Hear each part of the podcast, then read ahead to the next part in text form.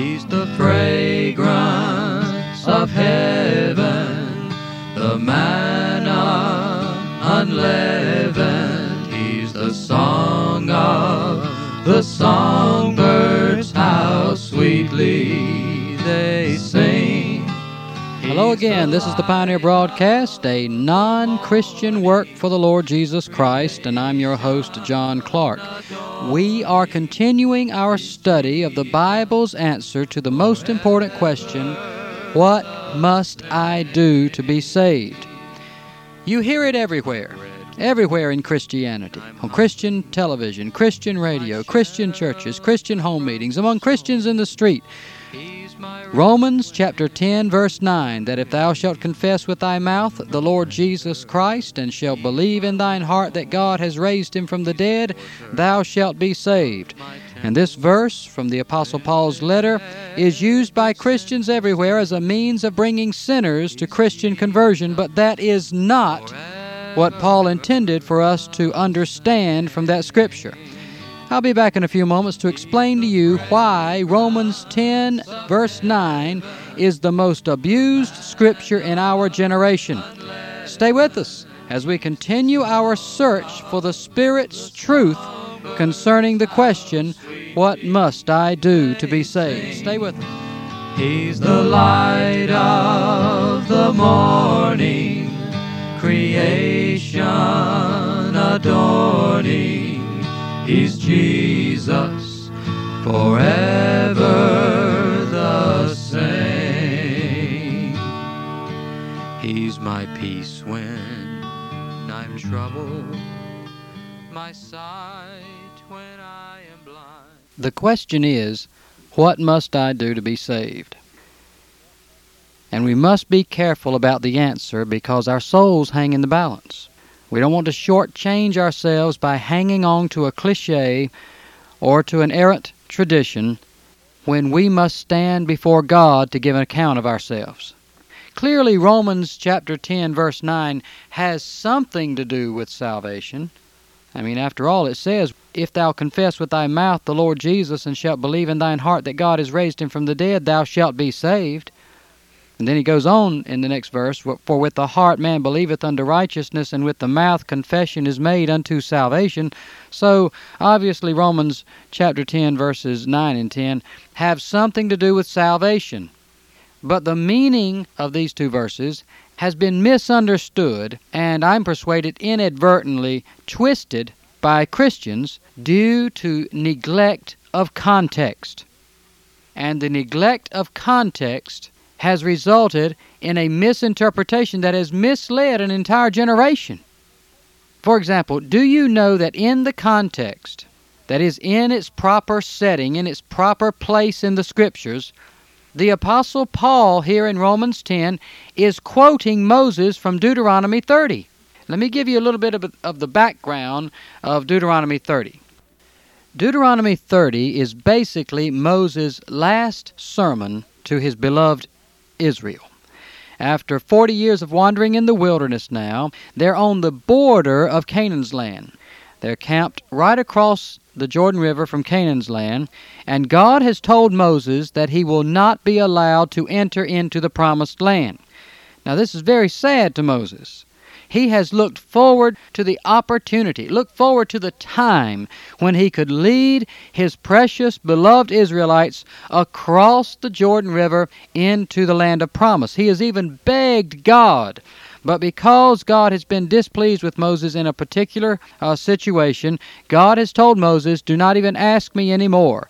You will die here in the plains of Moab on Mount Pisgah, and you must choose Joshua to take your place. This is a very sad story as far as Moses is concerned at that time. So Moses has been given the opportunity by God to sermonize to Israel one last time. And the substance of his sermon this book of Deuteronomy, is that he pleads with Israel with all his heart. Please obey God when you cross over this Jordan River. And he reminds them of and gives them some last commandments for their good and their prosperity when they cross over. The whole book of Deuteronomy basically is Moses recounting Israel's history with God and telling them of their future with God. Now, God has let Moses in on a secret. God has told Moses that when Israel crosses the Jordan River and goes into Canaan's land and receives the blessing of God, that they will forsake God's ways. God has told Moses this, and he's heartbroken. He did not want to die. He, he wanted to go with God's people across the Jordan River to help set up the government and run it for a while so that Israel could learn how blessed they could be if they would just keep God's law over and over and over again in, in Deuteronomy, Moses punctuates these commandments that he gives Israel by saying, And if you keep it, everything will go well. He, he'll give a commandment and he'll say, Keep it, that it may go well with you, that you may prosper in the land that God has promised you. Now, Moses knew. Moses knew that they were not going to keep the commandments of God. Moses knew that they were going to disobey God and be cursed by God eventually. But he labored with all his heart if by chance he might save some of them, that somebody in Israel would understand the value of the commandments of God. In chapter 8 in Deuteronomy, for example, and Jesus quoted from this chapter when he was wrestling with Satan in the spirit in the temptation in the wilderness. Moses remind, or pleaded with Israel in Deuteronomy 8:10, "When thou hast eaten and art full, then thou shalt bless the Lord thy God for the good land which he hath given thee. Beware that thou forget not the Lord thy God in not keeping his commandments and his judgments and his statutes, which I command thee this day. Now he knew they were not going to be faithful, but nevertheless as a testimony against them, if for nothing, no other reason, Moses spoke these words from the bottom of his heart. He knew that there would be some wise among God's people who would appreciate it, but this is the point in preparation for going over to Romans chapter 10. Moses was trying to get across to them the understanding that if they only obeyed the law which God had already given to them, that they would be blessed. He's trying to impress upon God's people the truth that they already held in their hands. All the knowledge of God that they would need in order to do well in Canaan's land, in order to please God, in order to die in peace and in faith toward God. He wanted God's people to understand that when God revealed the law to them at Mount Sinai, He revealed to them everything He wanted them to do in order to receive His greatest blessings. The law, you see, was not heavy and burdensome and hard to obey. It was just the opposite. It was extremely simple. The law that God gave to His people was contained in, in, in some, just as Jesus said it was, with these two commandments Thou shalt love the Lord thy God with all thy heart and all thy strength and all thy mind, and all thy soul. And number two, love your neighbor as yourself. Jesus said on those two, on those two commandments hung all the law and the prophets. If you do that, if you love God with all that you are, and you love your neighbors yourself, you will obey every commandment that God gave in His law. It will be automatic. The prophet Micah, much later, centuries later, said to God's people, He has showed thee, O man, what is good. And what does the Lord require of thee but to do justly and to walk humbly with thy God and to love mercy? That's all that God required of His people in the law. The law was good and simple. The worship rituals of the heathen were cruel and heavy. It included child sacrifice, it included acts of immorality, but not God's law. It was beautifully simple and clear and good. And Moses is pleading with God's people don't fall victim to envy. Don't envy the heathen. If you will just obey God's law, you will be blessed and you will. What they must do to be saved is just obey the law, you see. Just obey the law and you will be saved.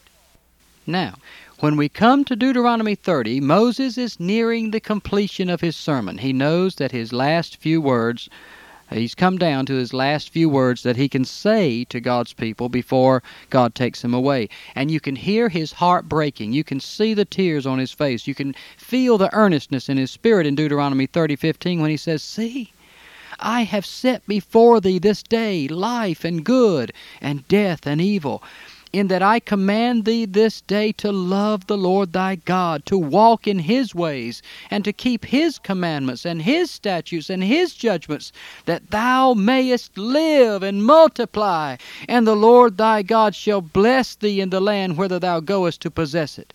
But if thine heart turn away, so that thou wilt not hear, but shalt be drawn away, and worship other gods and serve them, I denounce unto you this day that you shall surely perish and that you shall not prolong your days upon the land whither thou passest over Jordan to go possess it.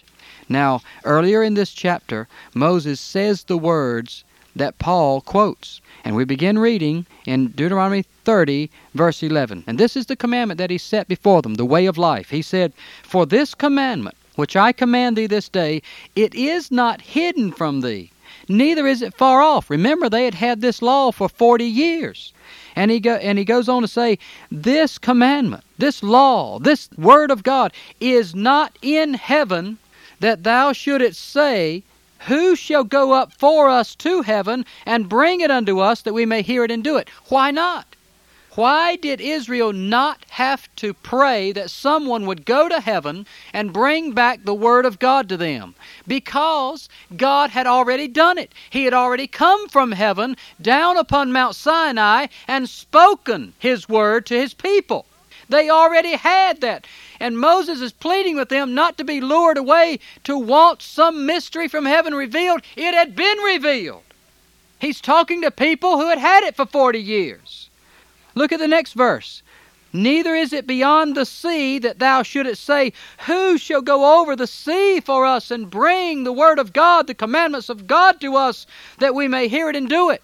And why did they not need to pray that? Because God had already brought them across the Red Sea to Mount Sinai and given it to them. If Moses had been talking to Egyptians here, he would have said, You guys need to pray that someone will carry you over the Red Sea to where we are, that you might hear the Word of God but he's talking to people who had already been carried over. You see, he's trying to persuade them to have faith in the God that is, that is with them.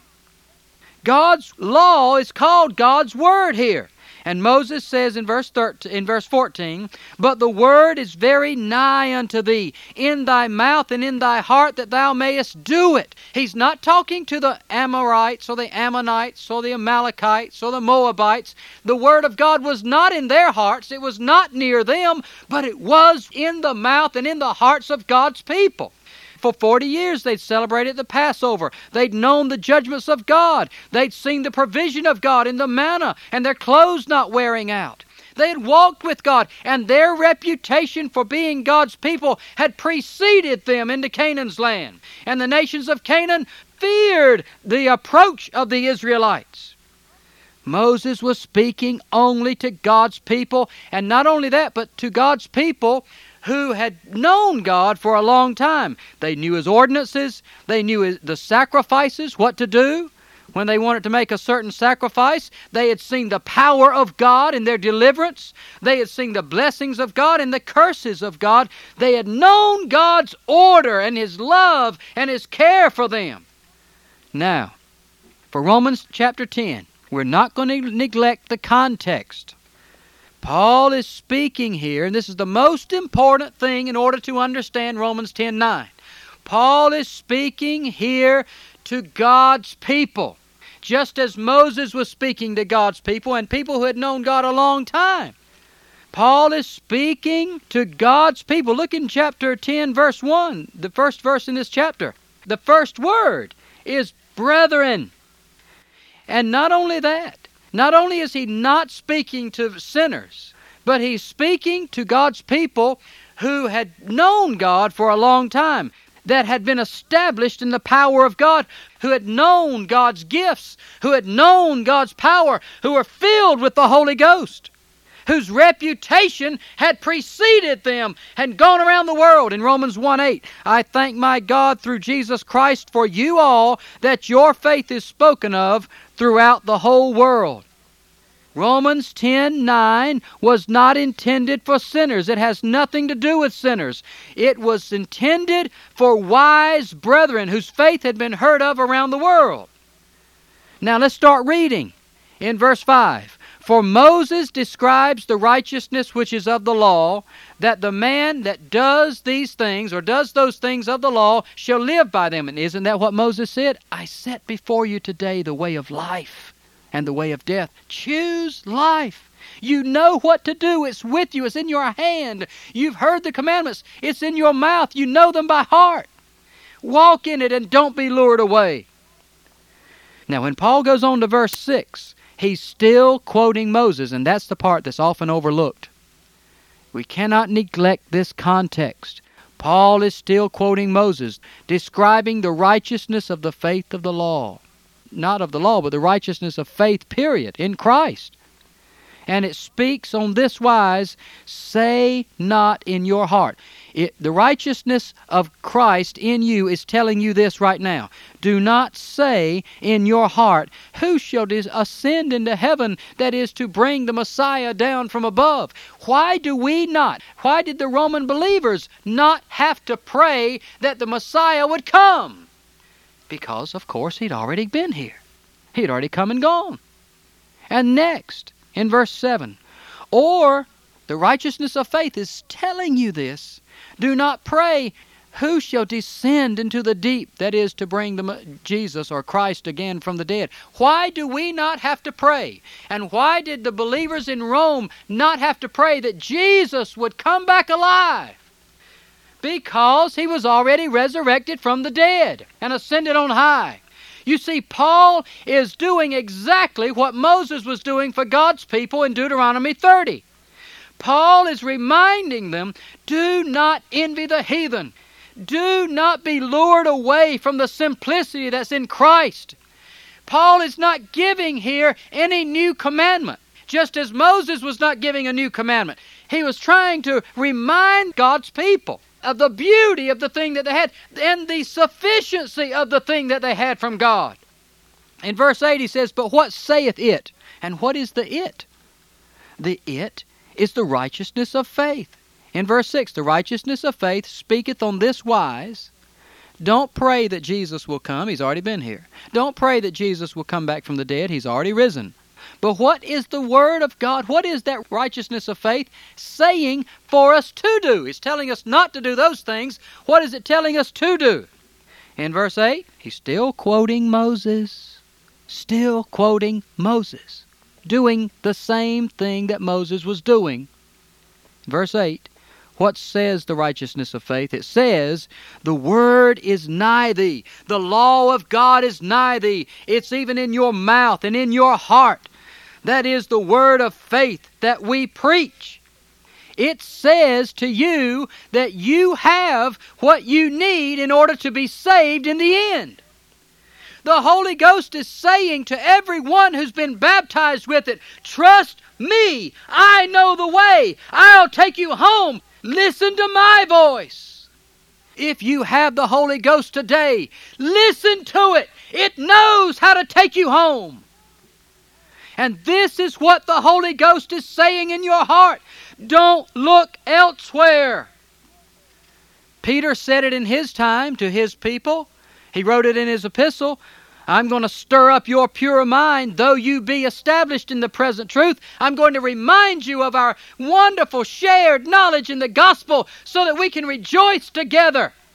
Paul said it to the Philippians. He said in one place, I'm repeating myself, he said, but it doesn't hurt me and it's good for you. Well, that's what he's doing here in Romans. Paul is glorying in the shared knowledge, the communion of the Holy Ghost. He is telling them nothing new.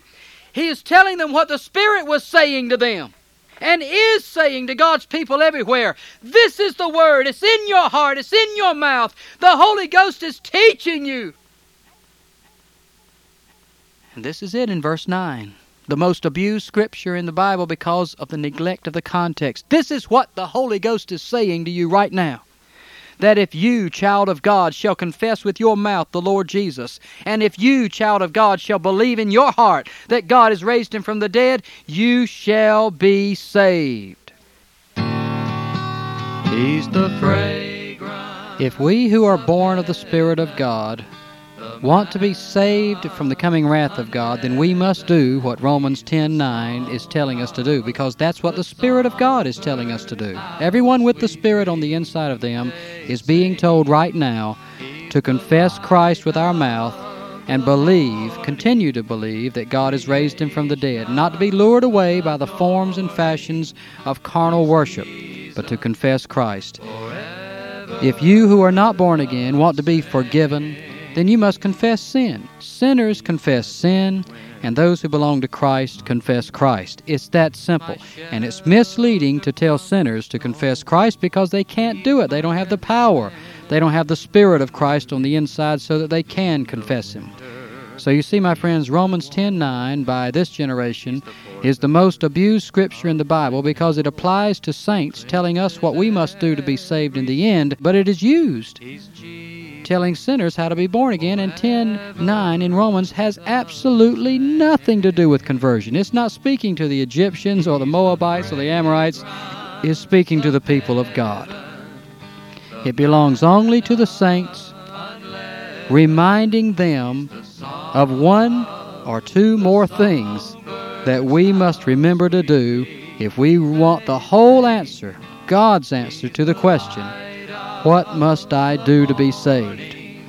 I hope you'll join us next time. Until then, this is the Pioneer Broadcast, and I'm John Clark for all of us here, non Christian servants of the dear Lord and Savior Jesus Christ. He's my peace when I'm troubled, my sight when I am blind,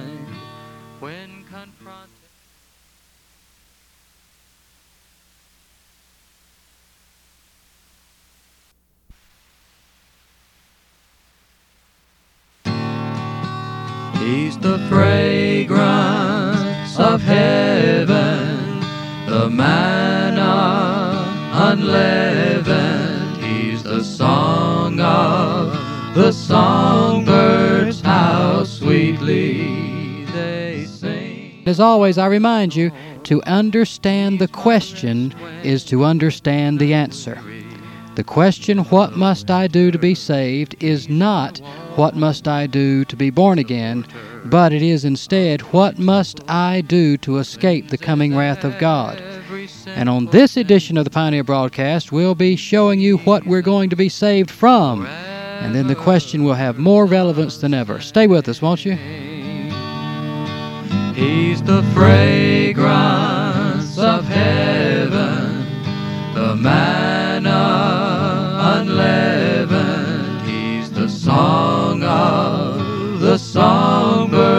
how sweetly they sing. He's the light of the morning creation. In Luke 21, verse 36, Jesus said, Watch ye therefore, and pray always that ye may be accounted worthy to escape all these things that shall come to pass, and to stand before the Son of Man.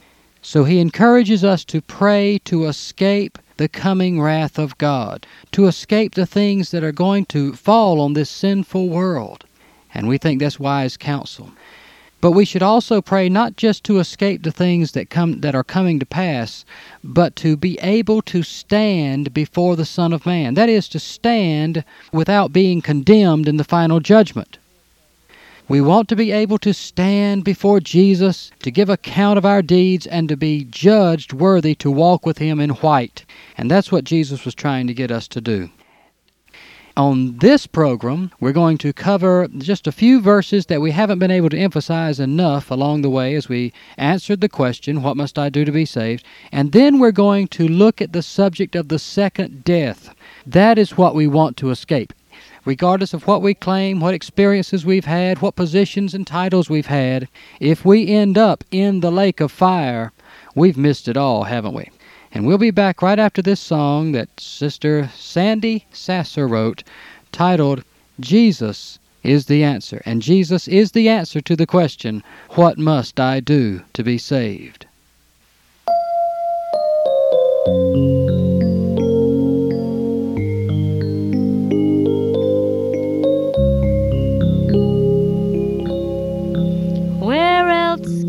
Can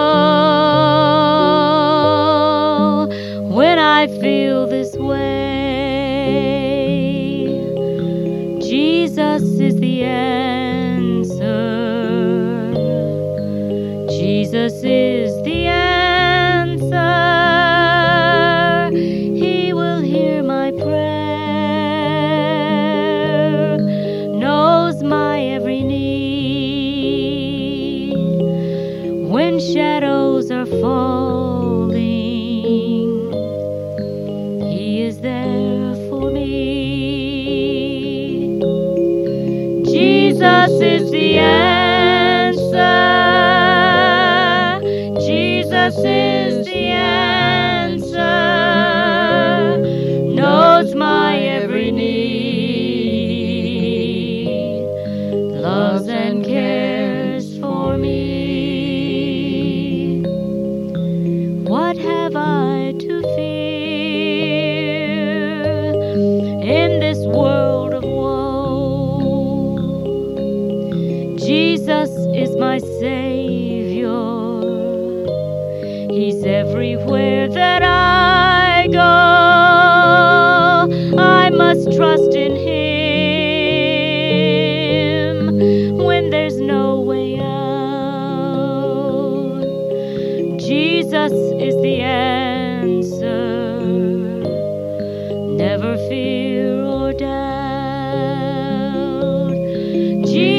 is the answer.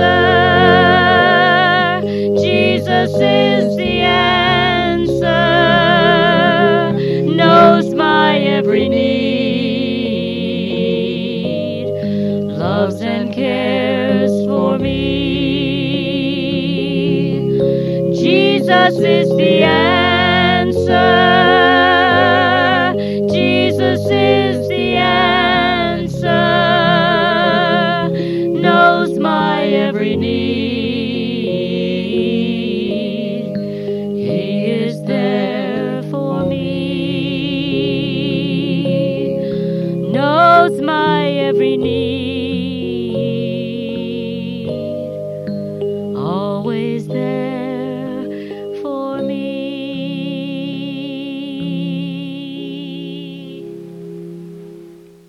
Lo, I am with you always, even to the end of the world, Jesus said, and we believe it. Before we get into the message on the second death, I want to point out some scriptures to you that we have not been able to emphasize enough along the way as we were answering this question because the Bible gives us so many different answers, so many complementary answers to the question, What must I do to be saved? They complement one another. They don't contradict one another when we see them rightly. So let's look now in 1 Peter chapter 1, verse 9, where Peter tells us that we receive the end of our faith, even the salvation of our souls. Do you see here that Peter is looking at salvation as being the end of our faith? We won't need faith anymore after we're saved in the end. We need faith now to overcome the trials of this life. Salvation is at the end of our faith. It is not at the beginning of our faith. As Paul said in Romans 13:11, and we've emphasized this before, our salvation is nearer than when we first believed. Now is our salvation nearer than when we believed. So every day we draw nearer to our salvation, and Peter refers to that when he says we, we receive the end of our faith in 1 Peter 1 9. Earlier in this chapter, you may want to look at, let's begin in verse 3.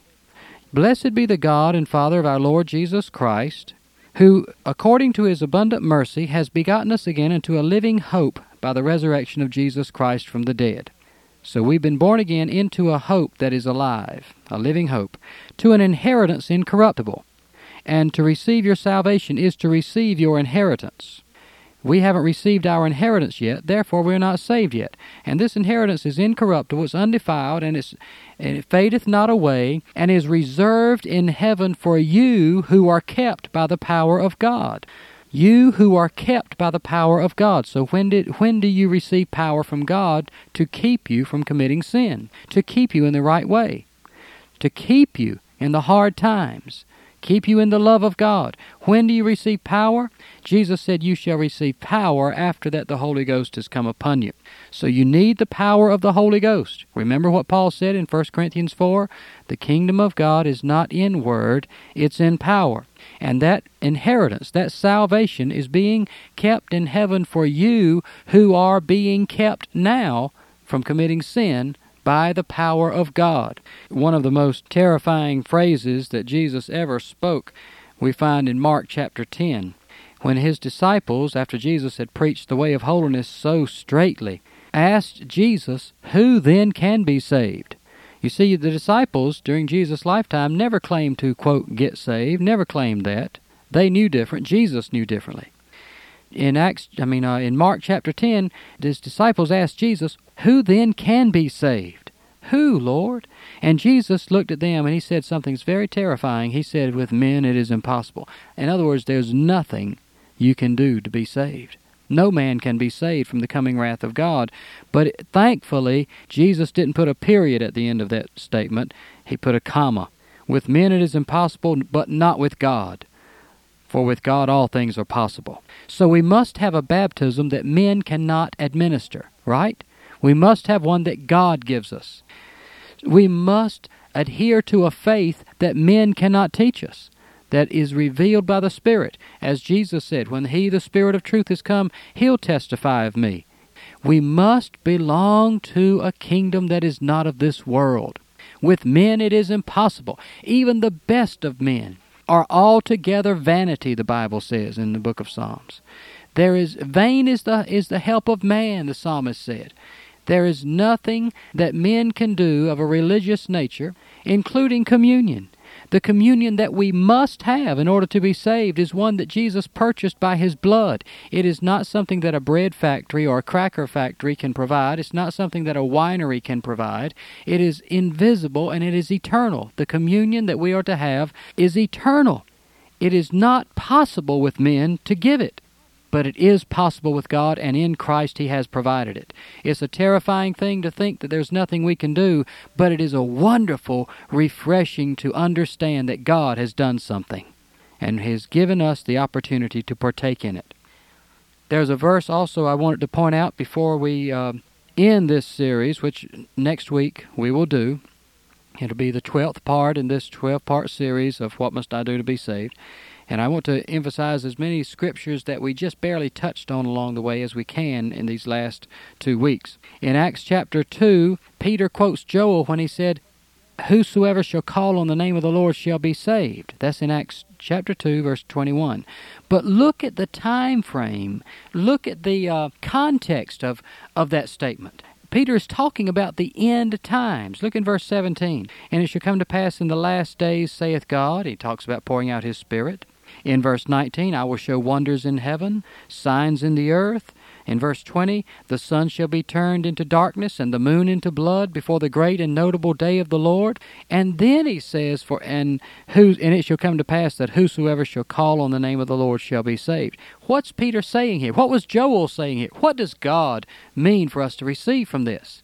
In the context, we have to say that he's describing the end times.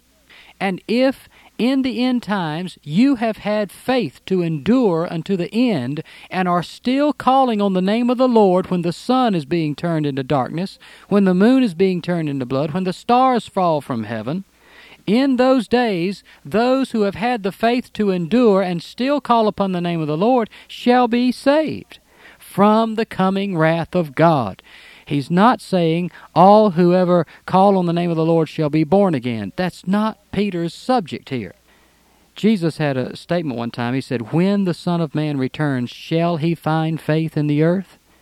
Get ready for the long haul, brother and sister, because we're still going to be here a pretty good while. It is not time for the return of the Lord. And there are those who have been saying for years, it's any day now, any day now. How long are they going to continue saying that? How long before they realize they've misunderstood something? Jesus said, He that endures to the end, the same shall be saved. But we need to be prepared for what we have to go through until the end. You've got to have oil in your vessels with your lamp. This phrase, though, in verse 21 of Acts 2, calling on the name of the Lord, is very important. It is a phrase that the Bible used with a particular meaning, and that particular meaning is the communication between God and His children, God and those that believe on Him. The Scriptures say in Psalms that the wicked call not on the Lord. And when a wicked person kneels down and prays to Jesus for mercy, that's wonderful. That's wonderful. But that's not what the Bible calls calling on the name of the Lord. Calling on the name of the Lord is possible only for those who have been baptized with the Holy Ghost and speak with other tongues. Listen to, to the prophecy of when the Holy Ghost came. This is in the book of Zephaniah. He was prophesying about when God would send the Holy Ghost and, and uh, the Spirit would speak through people in unknown tongues and in, uh, and in tongues that were known to those who listened, but they were unknown to the speaker. Listen to this in Zephaniah 3 9. For then will I turn to the people a pure language and that happened in Acts chapter 2. Why did God do this, though? Listen, that they may all call upon the name of the Lord to serve Him with one consent. And if you have the faith to continue to pray in the Spirit, to continue to uh, call on the name of the Lord, communicate with your Heavenly Father until the end, you shall be saved. Jesus has promised it, and we can depend on that. So, those are some of the scriptures I want to catch you up on this week as we continue our series on what must I do to be saved. But the main topic today is what will we be saved from if we are saved? We will be saved from, eventually, the second death. It is generally understood that the wicked after death are cast into the tormenting flames of hell. We understand that. But what many people overlook in their reading of the Scriptures that the final destination of the wicked will be far more fearful than hell. The final and eternal abode of the dead, the ungodly dead, is so horrible and it's so full of unimaginable terror and torment that clear description of it eludes all human expression. Our words fail us. In Revelation, it's simply called the second death. This second death now is not hell. It is a place of such pain and terror that at the end, hell itself is cast into it. You see, hell is now used by God only as a holding pen for the unrighteous dead until the final judgment. After the final judgment, those who are in hell and hell itself are cast into what is called the lake of fire. And this lake of fire is the second death. Now, the scriptures, in bits and pieces all the way through, reveal frighteningly gruesome details of that second death which awaits those who are damned in the judgment. The psalmist said that they shall never see light. That's in Psalm 49:19. Now think about that. To be tightly bound forever, unable to die in a sepulchre of pitch blackness.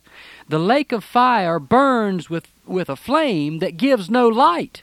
You see, in hell, people can still see. They can move around a little. The rich man in hell could cry out to Abraham for some mercy across that wide gulf that was fixed between them. He could speak, he could see, but not in the lake of fire. Three times Jesus referred to the lake of fire as being outer darkness. Now, Jesus knows what darkness is. And when Jesus calls something outer darkness, we ought to pay attention. Solomon glimpsed this miserable place and called it obscure darkness.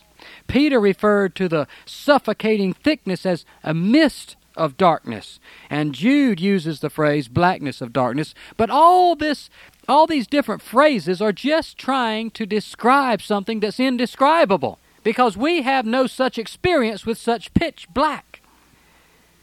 Jesus suggested another dreadful element Beyond the pitch blackness, though, when he said, Bind him hand and foot and cast him into outer darkness.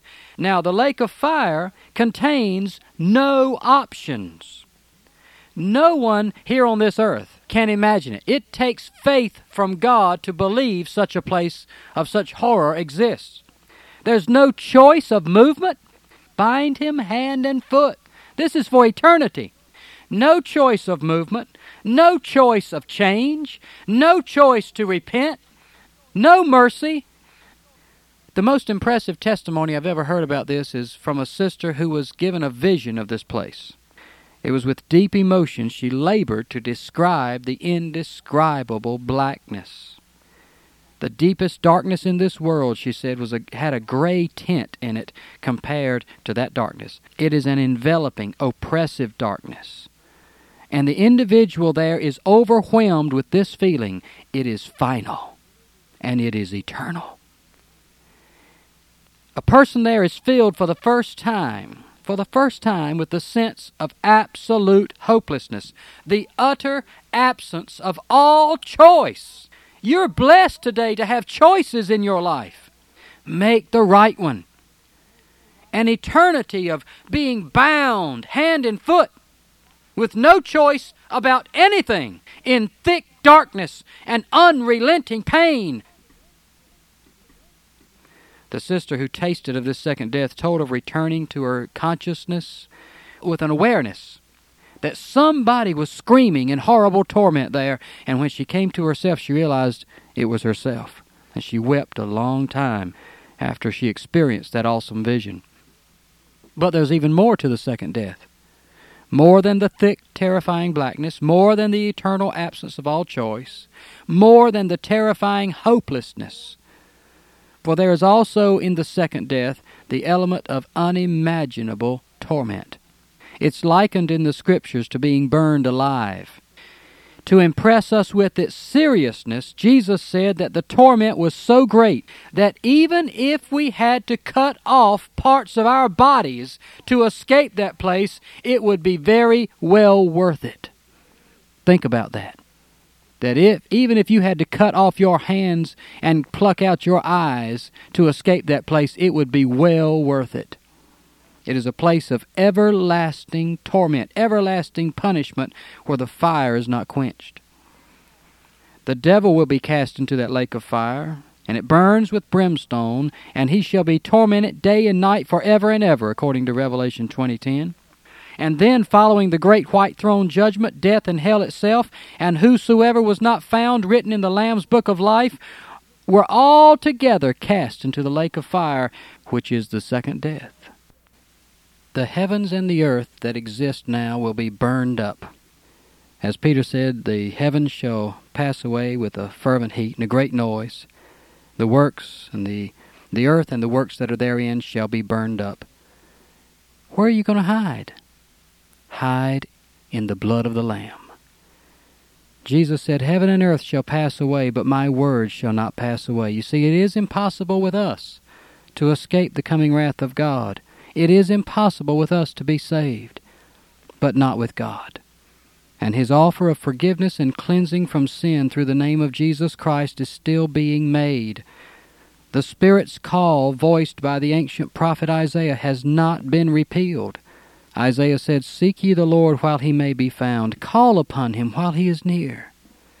Let the wicked forsake his way, and the unrighteous man forsake his thoughts and let him return unto the Lord, and he will have mercy on him, and to our God, for he will abundantly pardon.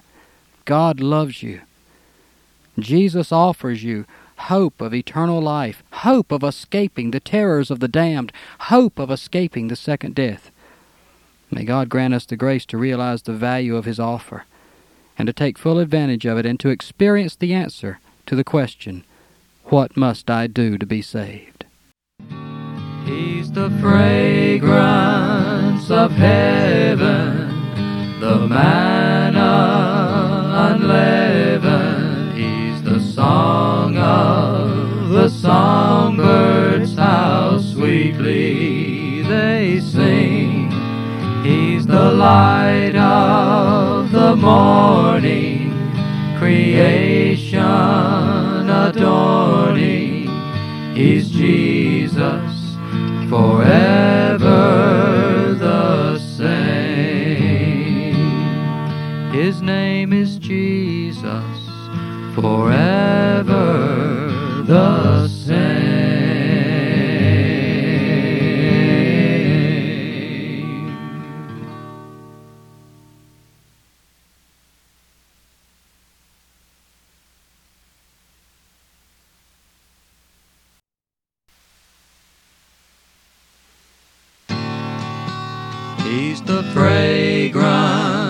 of heaven, the manna unleavened. He's the song of the songbirds, how sweetly they sing. Well, Solomon said to everything there is a season, and the season for this series is just about come to its end. Hello, I'm John Clark, and this is the Pioneer Broadcast, welcoming you to the final segment in our series on What Must I Do to Be Saved. We have given hundreds of scriptures showing that the answer is to live a holy life before God. It covers all of life. There are no gimmicks, no rituals, no ceremonies, no formula. It is being led by the Spirit alone that will take any of us into the kingdom of God to live with Jesus forever. And He has made that offer to us, and we accept it and pray to be found worthy to walk with Him in white. Stay with us as we wrap up our series on What Must I Do to Be Saved with some scriptures that you want to hear. He's the fragrance of heaven, the manna unleavened. He's the song of the songbirds, how sweetly they sing. He's the light of the morning, creation adorning. He's Jesus forever the same. He's my peace when I'm troubled.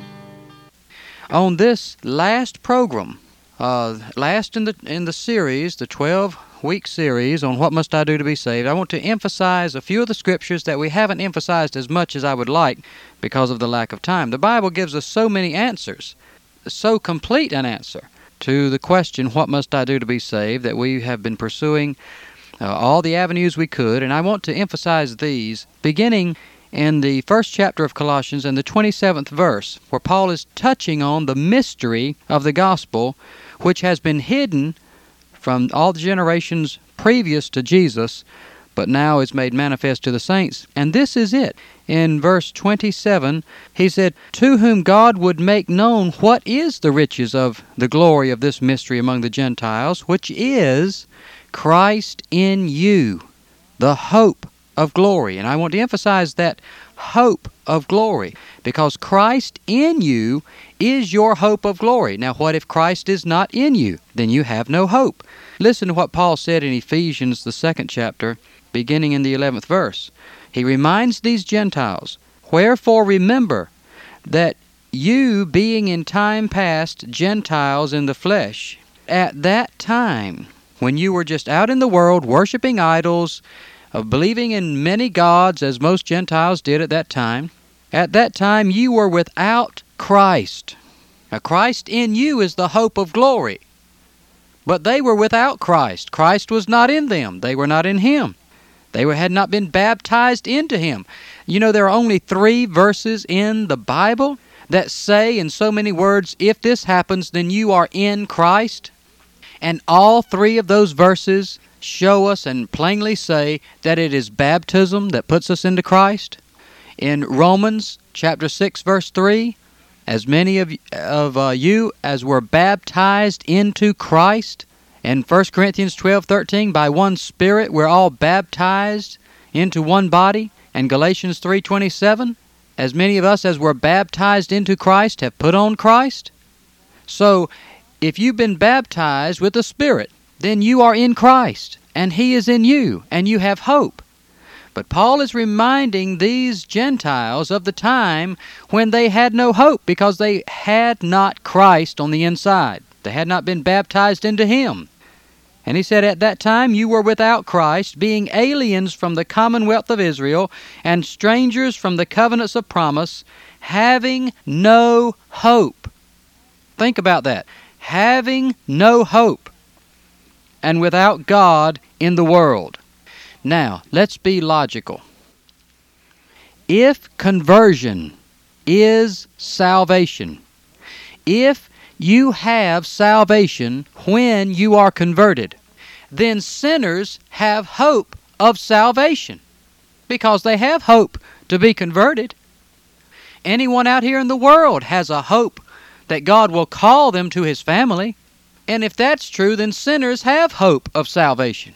But that is not true. Conversion is not salvation. You do not receive salvation when you are converted. What you receive is the hope of it. Paul said, Put on the hope of salvation as a helmet on your head. When you receive Christ, you receive hope of eternal life. Christ in you is the hope of glory. Sinners in the world have hope that someday they'll be in Christ and Christ in them. And when they receive Christ, then they're no longer sinners, but they're saints, children of God, with hope. And that's the difference between being in Christ and not being in Christ, is that those who are in Christ have hope. Listen to these scriptures from Romans the 8th chapter where Paul discusses hope. Romans 8:24, we'll start there. For we are saved by hope. But hope that is seen is not hope. For what a man sees, why doth he yet hope for? In other words, if you already have your salvation, what is your hope? If we already have what it is that we that we are hoping for, we're not hoping for it anymore. You don't have to hope to be able to listen to me right now because you're already listening. You don't have to hope to be born the first time. Born of a mother, a physical birth. You're already born. If you already see something, if you already possess it, then you have no hope for it. You don't have any need for hope. But we are saved by hope. In other words, we have a hope that, that impels us to obey and love God so that we'll be saved in the end. Without hope, without Christ in you, you'll never be saved. We are saved by hope, but hope that is seen is not hope. For what a man seeth, why doth he yet hope for? But if we hope for that we see not, then do we with patience wait for it. And Jesus said, In your patience possess ye your souls. Because he knew that if you have this hope inside of you and is living, if you're obeying God, if you love your hope, John said, if you have that kind of hope living in you, you purify yourself even as he is pure. Because Christ on the inside, your hope on the inside, drives you to love and to obey the commandments of God. But what is your hope if you're already saved? I'm explaining this to you because I know that the better that you understand the truth, the brighter your hope of salvation becomes. And that is true because the better understanding you have of your Father, the better your living will be. The more perfectly you'll please Him. We want to understand the truth because we love our Father and want not only our desires to be right, but we want our words and our actions to be right. As David very wisely prayed in the Psalms. He said, Let the words of my mouth and the meditation of my heart be acceptable with thee, O God. You don't want just to have a vague desire of somehow pleasing God, do you? That doesn't really satisfy a, a child of God who loves his Father. Don't you want to know how to direct your words to please Him? Jesus said that some people were so satisfied with just having a vague desire of thinking they might please God somewhere along the way that they could actually be killing God's people thinking to do God a service. You don't want to find yourself opposing Christ thinking or being told that you're serving Him by doing so. You don't want to be foolish and just speak evil of things that are difficult to understand. You want to understand what's right and what's wrong so that you can encourage the right and discourage the wrong. Your hope of salvation is your hope to be with Jesus forever. Jesus' personal presence is salvation. To be in His presence is salvation because He is salvation. Now, before I point out a couple of things about that, I want you to listen to what Jesus said eternal life is. In verse 3 of John 17, and this is life eternal, Jesus said, that they might know thee, the only true God, and Jesus Christ whom thou hast sent. We want to know our Father because to know Him is life. We don't want to just hope that we're believing or wish that we're believing the right thing. We want to know what we're saying. We want to know what we're doing. And the better understanding you have of the words that God uses, such as salvation, sanctification, hope, the better understanding you have of that, the more in tune with God's mind you are, the better you understand His Word when He speaks to you. Now, I told you that Jesus' personal presence is salvation.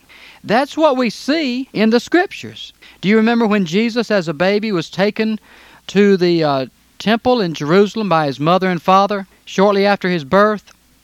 In chapter 2 of Luke, this story is told. They went to the temple with their baby, and there was a man there in Jerusalem, and the same man, this is I'm going to read now from Luke 2:25.